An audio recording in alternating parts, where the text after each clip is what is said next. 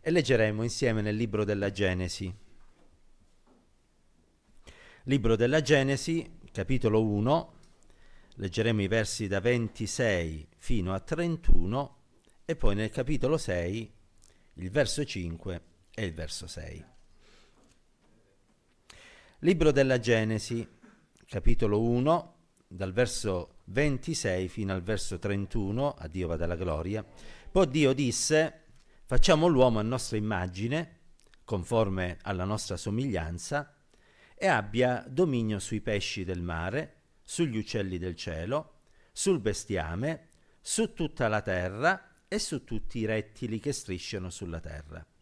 Dio creò l'uomo a sua immagine, lo creò a immagine di Dio, li creò maschio e femmina. Dio li benedisse e Dio disse loro siate fecondi e moltiplicatevi, riempite la terra, rendetevela soggetta, dominate sui pesci del mare sugli uccelli del cielo e sopra ogni animale che si muove sulla terra. Dio disse, ecco, io vi do ogni erba che fa seme sulla superficie di tutta la terra e ogni albero fruttifero che fa seme. Questo vi servirà di nutrimento. A ogni animale della terra, a ogni uccello del cielo e a tutto ciò che si muove sulla terra e ha in sé un soffio di vita, io do ogni erba verde per nutrimento. E così fu. Dio vide tutto quello che aveva fatto ed ecco era molto buono. Fu sera, poi fu mattina, sesto giorno. E poi capitolo 6, leggiamo il verso 5 e il verso 6, dove è scritto il Signore vide che la malvagità degli uomini era grande sulla terra e che il loro cuore concepiva soltanto disegni malvagi in ogni tempo. Il Signore si pentì di aver fatto l'uomo sulla terra e se ne addolorò in cuor suo. Preghiamo il Signore. Signore, ti vogliamo pregare che tu in questa mattina possa dal cielo mandare la tua parola affinché i nostri cuori possano essere toccati da te, oh Signore. Fa che la tua parola stamattina possa essere una spada a due tagli che penetra fino alla divisione dell'anima e dello spirito e fa che ognuno di noi possa riflettere e meditare sulla tua parola affinché possiamo trarne giovamento per la nostra crescita spirituale. Nel nome di Gesù te lo chiediamo che è con te, benedetto in eterno. Gloria a Dio, state comodi. Gloria al Signore. Partiamo dal capitolo 1 dove Dio crea l'uomo a sua immagine e somiglianza e arriviamo al capitolo 6 dove Dio si pente di aver fatto l'uomo.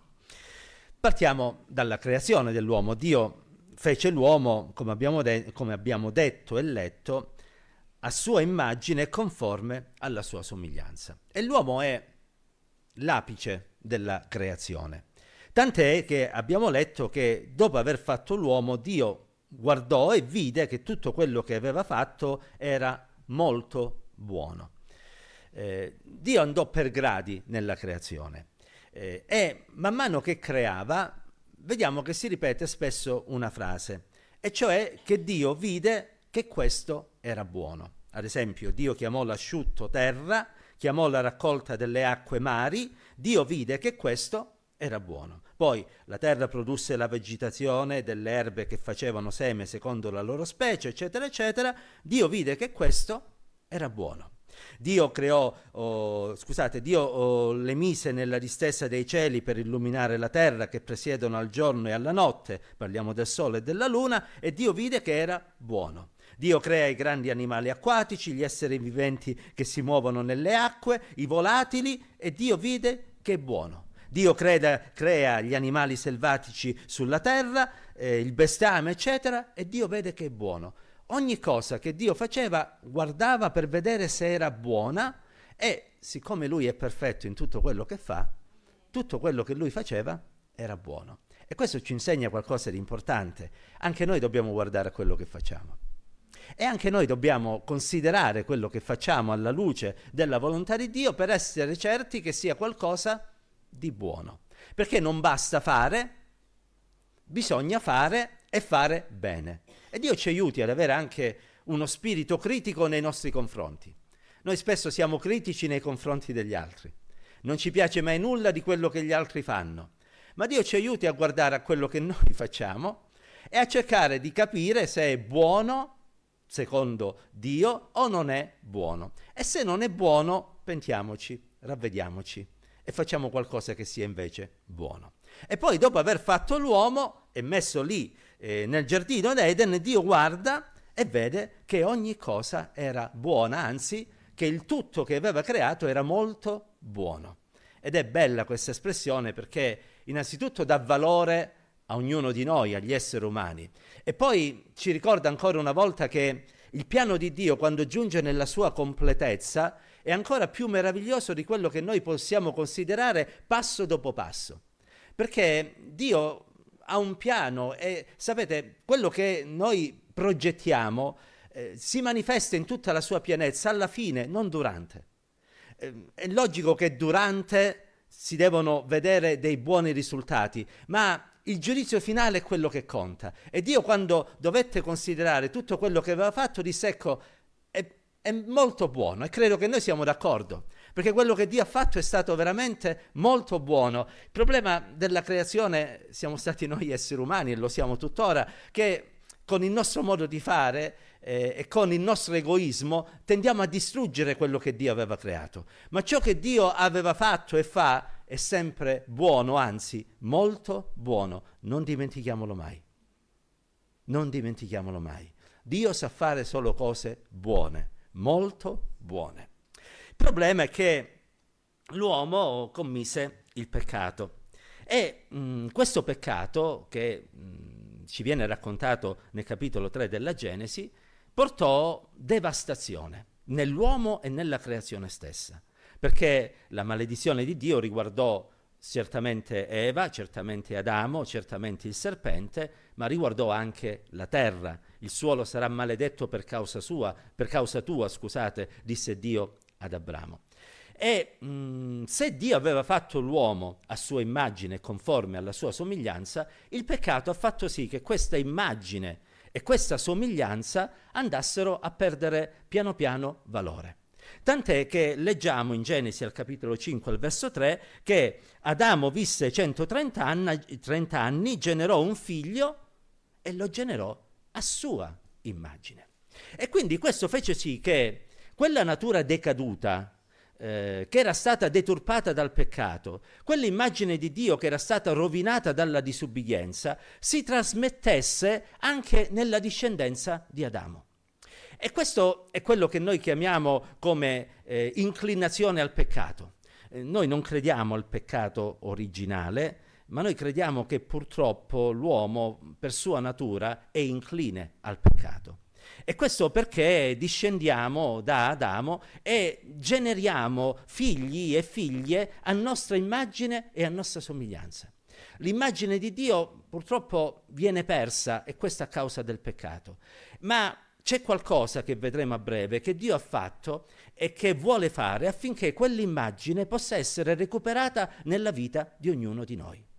Ora, il peccato che arriva di soppiatto nella creazione in modo quasi impercettibile, in fin dei conti Eve e Adamo cosa hanno fatto? hanno disubbidito, hanno preso un frutto che stava appeso a un albero, non avevano ucciso nessuno, certo Adamo o Eva non erano stati come Caino, però questo peccato che si era intrufolato ha portato piano piano al degrado, perché è vero che Eva e Adamo non hanno ucciso, ma è vero che il loro figlio, Caino, ha ucciso. E se voi guardate poi la discendenza di Caino, vedete che c'è un continuo allontanarsi da Dio un continuo uh, compiere peccato su peccato, perché come dice il Salmo, un abisso chiama un altro abisso. E arriviamo a quello che abbiamo letto al capitolo 6, e cioè al fatto che quando gli uomini cominciarono a moltiplicarsi sulla faccia della terra, essi cominciarono a ricercare non più Dio e la sua volontà, ma cominciarono a ricercare il guadagno, l'affermazione di se stessi, l'orgoglio e il, la fama di potere e la sete di successo, cominciarono a spingere gli uomini a fare male su male, peccato su peccato, al punto tale che Dio guardò dal cielo, vide e si pentì, si pentì di aver creato l'uomo. E sapete bene che mandò come forma di giudizio il diluvio e nel diluvio si salvò soltanto il giusto Noè insieme alla sua famiglia e due, esempl- due specie di ogni animale che Dio stesso aveva creato. Ora, perché si arriva a questo punto? Perché si inizia dal peccato di Eva e Adamo e, si, e ci si lascia trascinare sempre più verso le tenebre. Eh, si comincia con la luce di Dio che risplende nel giardino d'Eden, ma poi questa luce viene offuscata dal serpente e dal peccato e quella che prima era una penombra diventa improvvisamente tenebre, tenebre fitta. E l'uomo è stato capace di arrivare a concepire, come abbiamo letto al capitolo 6, soltanto peccato e malvagità. E questo inevitabilmente a Dio non piace perché Dio ama ciò che è giusto e non ciò che è malvagio. Ed ecco perché Dio fu costretto, tra virgolette, a giudicare il mondo di quel tempo, perché era necessario che tutta quella malvagità venisse sradicata e portata via. Perché accade questo? Accade, dicevamo, perché il peccato arriva, ma accade anche perché, Genesi 6, 1, 2, che avevo cominciato a leggere, quando gli uomini cominciarono a moltiplicarsi sulla faccia della terra e furono loro nate delle figlie, avvenne che i figli di Dio videro che le figlie degli uomini erano belle e presero per mogli quelle che si scelsero tra tutte. E questo portò inevitabilmente poi a quello che leggiamo al verso 3. È Dio che parla e dice, lo spirito mio non contenderà per sempre con l'uomo perché nel suo traviamento egli non è che carne, cioè peccato.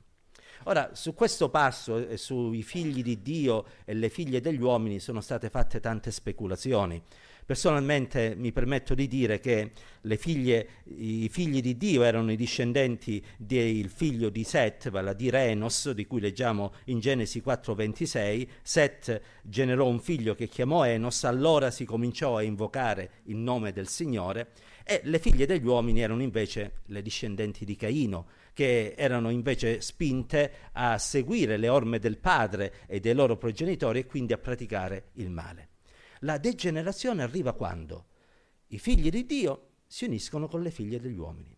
Cioè quando coloro che dovrebbero essere santi e dovrebbero essere un esempio si lasciano trascinare da coloro che invece santi non sono e proprio per questo un esempio non riescono ad essere. Perché, come dice la parola di Dio, le cattive compagnie corrompono i buoni costumi. Ed avvenne quello che avviene quasi sempre, e cioè che eh, i figli degli, degli uomini, anzi le figlie degli uomini, convertirono alle loro tradizioni i figli di Dio. Leggiamo ad esempio in Prima Re al capitolo 11 che il re Salomone, che era un credente, zelante, che amava il Signore, ve lo ricordate, appena arriva sul trono, la prima cosa che fa è Signore, non ti chiedo oro, non ti chiedo argento, non ti chiedo vendette, nulla di tutto questo. A me basta che mi dai intelligenza e sapienza per governare il tuo popolo, questo voglio. Ma Salomone comincia prima ad imparentarsi con la figlia di Faraone. E Dio diceva che questo non era una cosa buona. Poi, aggiunge la scrittura, siamo ai tempi in cui veniva praticata la poligamia che non era approvata da Dio. Ma siccome gli uomini la praticavano, la Bibbia la riporta, Salomone, oltre alla figlia del faraone, amò molte donne straniere, moabite, ammonite, idumee, sidonie, ittite, donne appartenenti ai popoli dei quali il Signore aveva detto ai figli di Israele, non andate da loro, non vengono essi da voi, perché essi per certo pervertirebbero il vostro cuore per farvi servire i loro dei. A tali donne Salomone si unì nei suoi amori ed ebbe settecento principesse per mogli, trecento concubine e le sue mogli gli pervertirono il cuore. E al tempo della vecchiaia di Salomone le sue mogli gli fecero volgere il cuore verso altri dei e il suo cuore non appartenne interamente al Signore suo Dio come il cuore di Davide suo padre. Ancora una volta si inizia con la luce, si finisce nelle tenebre profonde, perché anziché rimanere fedeli a Dio, ci si lascia traviare e allontanare da coloro che invece praticano il peccato. E questo ci ricorda una cosa importante. Noi dobbiamo essere molto attenti alle compagnie che abbiamo. E dobbiamo essere saggi nello scegliere le persone con cui eh, abbiamo intimità. Perché il pericolo di essere come Salomone traviati allontanati dalla verità è sempre dietro l'angolo. E mi permetto di dire anche, senza voler essere eh, il sostituto di nessun genitore, a quelli che siete più giovani e che ancora non avete moglie o marito, state attenti con chi vi fidanzate. Perché il pericolo di fare la fine di Salomone è dietro l'angolo. Non pensate, lo porto io in chiesa, è molto più probabile che vi porti nel mondo. State attenti a quelli con cui vi fidanzate, perché io vi voglio bene, non siete miei figli, una c'è, non siete miei figli ma vi voglio bene, state attenti, perché il pericolo di fare una brutta fine è dietro l'angolo. Dio vi dia e ci dia saggezza. E voi genitori, lo dico a me che sono anche genitori, stiamo attenti, diamo saggi consigli ai nostri figli, diamogli quegli indirizzi che la parola di Dio ci tramanda, affinché loro possano sapere ciò che è giusto e ciò che è sbagliato. Poi nella loro matura età faranno le loro scelte, ma noi dobbiamo dare consigli saggi, fondati sulle sacre scritture. Poi ognuno, quando raggiunge, vi ripeto, la maggiore età, è libero di fare quello che vuole, ma noi abbiamo un dovere davanti a Dio e anche davanti a loro di dare dei saggi consigli. Ma torniamo un attimino indietro, anche se è stata una parentesi suggerita dalle scritture. Questa commistione tra peccato e eh, santità genera questa situazione di traviamento al punto tale che la terra era corrotta davanti a Dio, era piena di violenza, Dio guardò la terra, era tutta corrotta perché tutti erano diventati corrotti sulla faccia della terra. E allora cosa deve fare Dio se non dire qualcosa di terribile? Io sterminerò dalla faccia della terra l'uomo che ho creato, dall'uomo al bestiame, ai rettili, agli uccelli del cielo, perché mi pento di averli fatti. Che tristezza. Era tutto molto buono, ma l'uomo è stato capace di rendere tutto pessimo, al punto tale che Dio dice non ci voglio avere più nulla a che fare. E Dio manda il diluvio. Il diluvio nel quale, come abbiamo letto, solo Noè, il giusto Noè, un uomo integro, dice la scrittura in Genesi 6-9, ai suoi tempi, un uomo che camminò con Dio, insieme alla sua famiglia, si salva. E sembrerebbe che questo mh, stabilisca l'inizio di un nuovo periodo, di una nuova era. D'altronde gli uomini malvagi sono stati distrutti dal diluvio, quindi sulla faccia della terra non ci sono più i corrotti, non ci sono più coloro che corrompono, non ci sono più i malvagi, non ci sono più coloro che ingegnavano il male. Sembra che sia l'inizio di una nuova era, e invece così non è. Tant'è che leggiamo che poco dopo essere sceso dall'arca, Genesi capitolo 9, verso 20 e 21, Noè, che era un agricoltore, cominciò a piantare la vigna, bevve del vino, si inebriò, si denudò in mezzo alla sua tenda. Perché il problema era il cuore dell'uomo. Infatti abbiamo letto che il cuore dell'uomo sapeva escogitare il male. E per quanto il peccato intorno a Noè era stato eliminato, il peccato dentro a Noè che era un uomo giusto e integro, ma sempre un uomo era, incline al peccato, creato ad immagine di eh, Adamo e di, en- e di Set e di Enos e non ad immagine di Dio. Lo spinse a compiere quello che compì. E la scena non è molto diversa da quella che c'è in Genesi capitolo 3, quando Eva e Adamo vengono portati al peccato, perché lì troviamo un uomo nudo che si copre con delle foglie. E qui troviamo un uomo nudo, Noè, che viene coperto dai figli con un lenzuolo ma la scena è la stessa, perché il problema era l'immagine di Dio che era stata eh, deturpata a causa del peccato e che portava l'uomo inevitabilmente a compiere il male.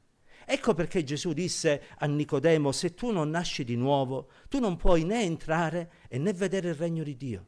Perché se non viene cambiato il tuo cuore, se non viene rigenerata la tua persona, tu potrai avere tutti i buoni propositi, potrai essere l'uomo più giusto e la donna più integra, potrai essere un uomo o una donna che cammina con Dio, tu nel peccato ci cadrai di nuovo, come ci è caduto Noè, come ci è caduto Davide, come ci cade ogni uomo e ogni donna su questa terra, come ci cado io. Noi abbiamo bisogno di essere rigenerati nel cuore, abbiamo bisogno che l'immagine di Dio che è stata distrutta dal peccato possa essere ricostruita in noi.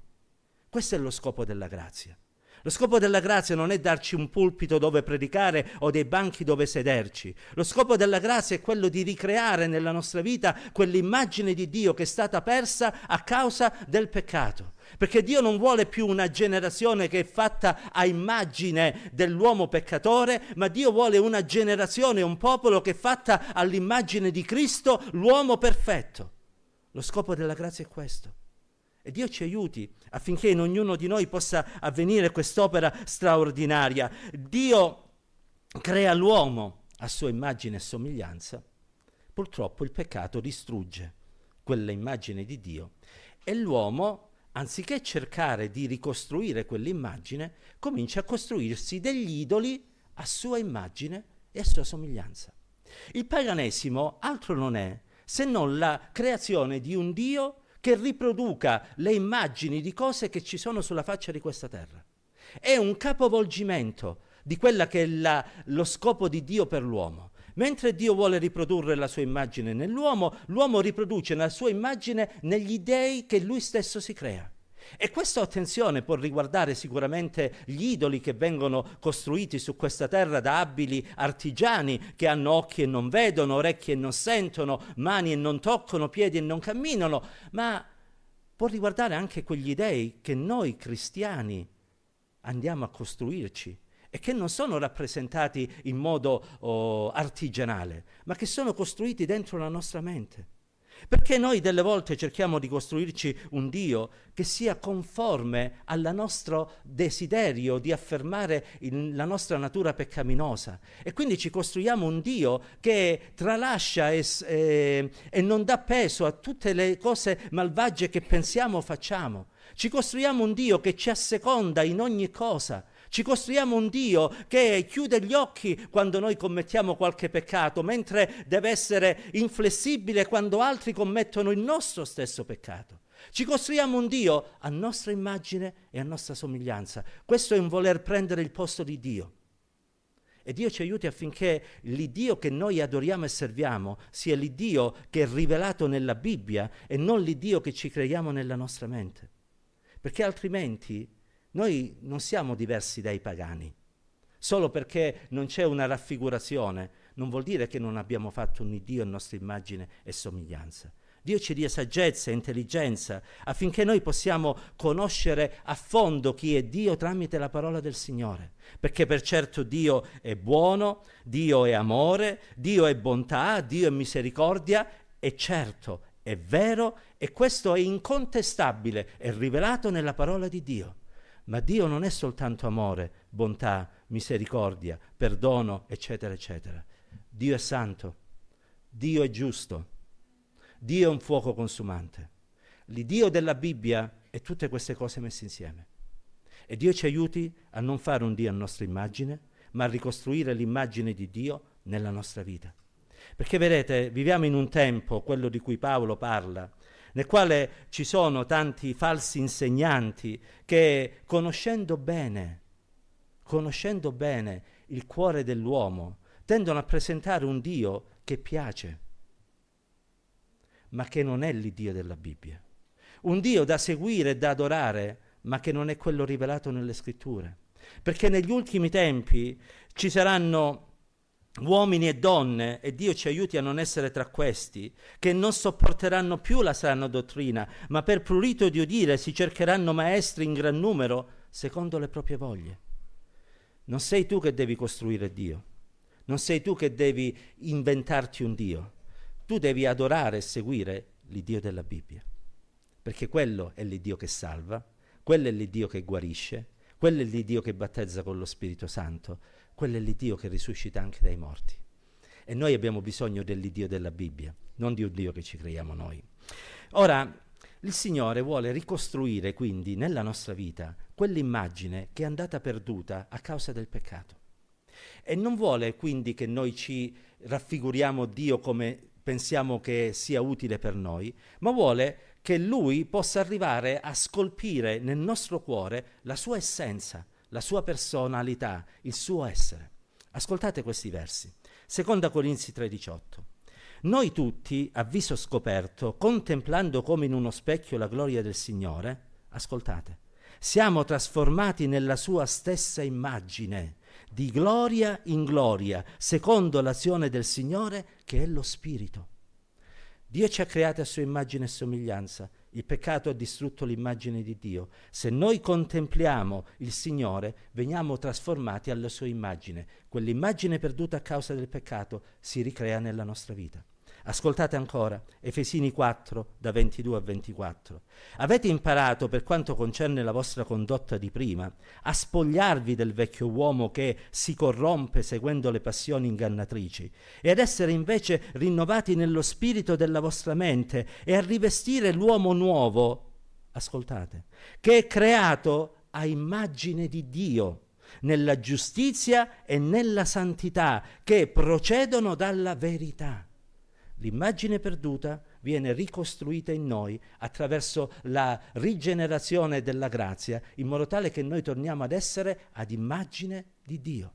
Ascoltate un ultimo verso, Colossesi 3, 9 e 10. Non mentite gli uni agli altri, perché vi siete spogliati dell'uomo vecchio con le sue opere e vi siete rivestiti del nuovo, che si va rinnovando in conoscenza.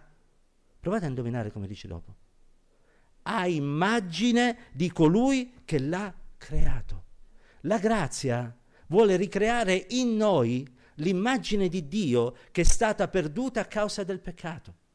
La grazia vuole far sì che in ognuno di noi si possa ricreare il carattere di Cristo. Per questo lo Spirito Santo porta i frutti dell'amore, della gioia, della pace, della pazienza, della benevolenza, della bontà, della fedeltà, della mansuetudine e dell'autocontrollo, perché questa è l'immagine di Dio. Questa è l'immagine di Dio, non la gelosia, la dissolutezza, la vendetta, l'inimicizia, la contesa, le divisioni, le invidie, le ubriachezze e altre simili cose. Quelle sono l'immagine delle tenebre che è entrata in noi a causa del peccato, ma l'immagine di Dio è tutt'altro. E se noi vogliamo essere veramente dei cristiani in un mondo come quello in cui viviamo, noi dobbiamo vivere un Vangelo che ci permetta di poter essere giorno dopo giorno trasformati a immagine di Dio. Perché il giorno della salvezza non è il punto d'arrivo della nostra fede. Chi pensa sono salvato o raggiunto ha sbagliato. Sono salvato, devo raggiungere. Una cosa faccio, diceva l'Apostolo Paolo dimentico le cose che stanno dietro, mi protendo verso quelle davanti, perché ho una meta da raggiungere. E la mia meta è che l'immagine di Cristo si possa ricreare in me. Ecco perché Paolo alla fine dirà, trionfando, non sono più io che vivo. Non c'è più la mia immagine, quello che io ero per natura. Non c'è più l'immagine del Saulo che seguiva le sue ambizioni. È Cristo che vive in me. È Cristo che vive in me. L'immagine di Dio, può affermare Paolo alla fine della sua vita, si è ricreata in me. Non c'è più quella deturpazione del peccato. Cristo regna gloriosamente nella mia vita. E chi vedeva Paolo poteva dire, in lui c'è Cristo. E Dio ci aiuti affinché giorno dopo giorno la nostra vita possa essere trasformata in immagini di Dio, affinché chiunque vede noi possa dire, in lui, in lei, c'è l'immagine di Dio, c'è l'immagine di Cristo. Si vede che la grazia ha avuto un effetto rivoluzionario. Sì, perché la grazia ci vuole rivoluzionare. La grazia non è qualcosa che arriva nella nostra vita e semplicemente aggiunge l'aggettivo cristiano. Prima ero di una certa religione, ora sono cristiano evangelico. La grazia è questa? No. La grazia è molto di più. Quando passa la grazia passa un tornado. Quando passa la grazia passa uno tsunami nella vita delle persone. Vengono cambiate, vengono rigenerate, vengono trasformate. E come avviene quest'opera di ricreazione dell'immagine di Dio? Beh, l'Apostolo Paolo, guidato dallo Spirito Santo, usa una immagine propria dell'agricoltura. Ora io purtroppo eh, non sono molto bravo in queste cose, però l'Apostolo Paolo probabilmente lo era molto più di me e voi sicuramente lo siete usa l'immagine dell'innesto. Ora, in che consiste l'innesto? Scusate, sono ignorante, ho letto, però potrei ricordarmi male. In un albero buono viene, eh, viene innestato un, oh, un tralcio, mm, un ramoscello o qualcosa del genere, in modo tale che quel ramoscello possa, tramite eh, la linfa che assorbe dal fusto dell'albero, crescere, svilupparsi e portare un frutto buono. Eh, ad esempio si innesta un uh, ramoscello d'olivo buono, si innesta un ramoscello di un frutto buono in un albero, in modo tale che quell'albero che prima produceva altro possa produrre qualcosa di positivo.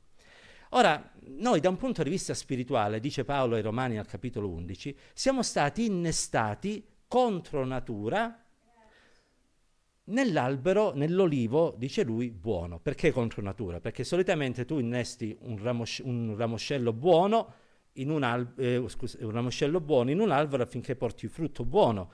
Noi siamo tutto tranne che ramoscelli buoni. Noi per natura siamo ramoscelli che portano frutti pessimi, invidia, gelosia e quelle cose. Contro natura siamo innestati affinché sia l'albero a trasmettere la sua vita al ramoscello e non viceversa. E questo innesto funziona nella misura in cui, e qui uso le parole di Gesù, il tralcio rimane attaccato alla vite. Nella misura in cui questo innesto viene così ben saldato, tra virgolette, all'albero, che continua a tirare linfa dall'albero stesso. Per questo Gesù diceva, se voi non rimanete in me, potete fare nulla. Eh, lo leggiamo nel capitolo 15 eh, eh, del Vangelo di Giovanni. Eh, dimorate in me, io dimorerò in voi, perché come il tralcio non può da sé portare frutto se non rimane nella vite, così neppure voi se non dimorate in me. Cioè l'immagine di Dio si forma in noi se noi rim- eh, rimaniamo in Cristo. E questo ci ricorda che non basta essere salvati una volta, noi dobbiamo rimanere nella grazia affinché quella grazia riproduca l'immagine di Cristo in noi. Quindi tu, fratello mio e sorella mia, e anche io naturalmente, dobbiamo rimanere aggrappati a Gesù, in modo tale che traiamo da Lui tutto quello che è necessario affinché la nostra vita possa essere trasformata e possa portare frutti buoni.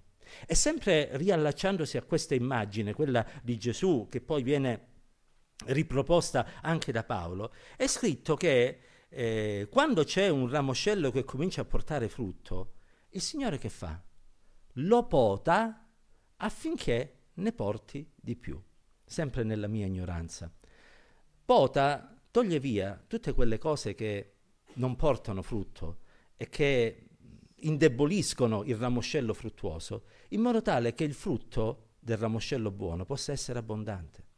L'opera della grazia nella tua vita e nella mia vita è qualcosa che continua a togliere via tutte quelle cose infruttuose. Solo allora si può ricostituire l'immagine di Cristo. Se tu pensi che, sai, che vai bene così, tu non puoi portare frutto, perché ci sono tante protuberanze che la parola di Dio deve tagliare. Se tu pensi che sei già arrivato e che la tua vita è a posto e che ti basta dire qualche gloria a Dio e dire che sei un cristiano o una cristiana evangelica e pensi di poter vivere la tua vita così perché ormai ti sei abituato o abituata a certe cose della tua vita, sappi che questo non è il piano di Dio. E sappi che questo impedirà che l'immagine di Cristo si possa manifestare pienamente nella tua vita. Tu hai bisogno di essere potato, hai bisogno di essere potata se vuoi portare del frutto. Concludo sempre riguardo all'immagine di Dio e sempre riguardo al discorso del potare, con un esempio che venne portato da un carissimo fratello missionario in uno dei culti tenuti ai raduni giovanili di qualche, di sicuro del secolo scorso, eh, il quale raccontava che una volta un uh, giovane che cominciò a frequentare uno studio dove, dove c'era un abile scultore che do- e che voleva imparare a fare lo scultore, nel vedere la maestria di questo uomo che aveva creato statue di marmo e con altre cose in modo straordinario che assomigliavano quasi alle cose vere, disse, senti, ma mi insegni come si fa? E quello gli disse, tu che vorresti lavorare? Io del marmo. Bene. Allora in marmo si lavora col martello e scalpello. Prendi martello e scalpello e avvicinati al pezzo di marmo. Questo andò lì e gli disse, ora che devo fare? Dimmi tu che cosa vuoi rappresentare? Un elefante. Ottimo. Allora, ma cominci con martello e scalpello e cominci a togliere dal marmo tutto quello che non assomiglia a un elefante. E poi quello che ti resterà sarà un elefante. L'avete capito? Sì. Lo sai che, deve, che vuole fare in te il Signore. Cos'è la parola di Dio?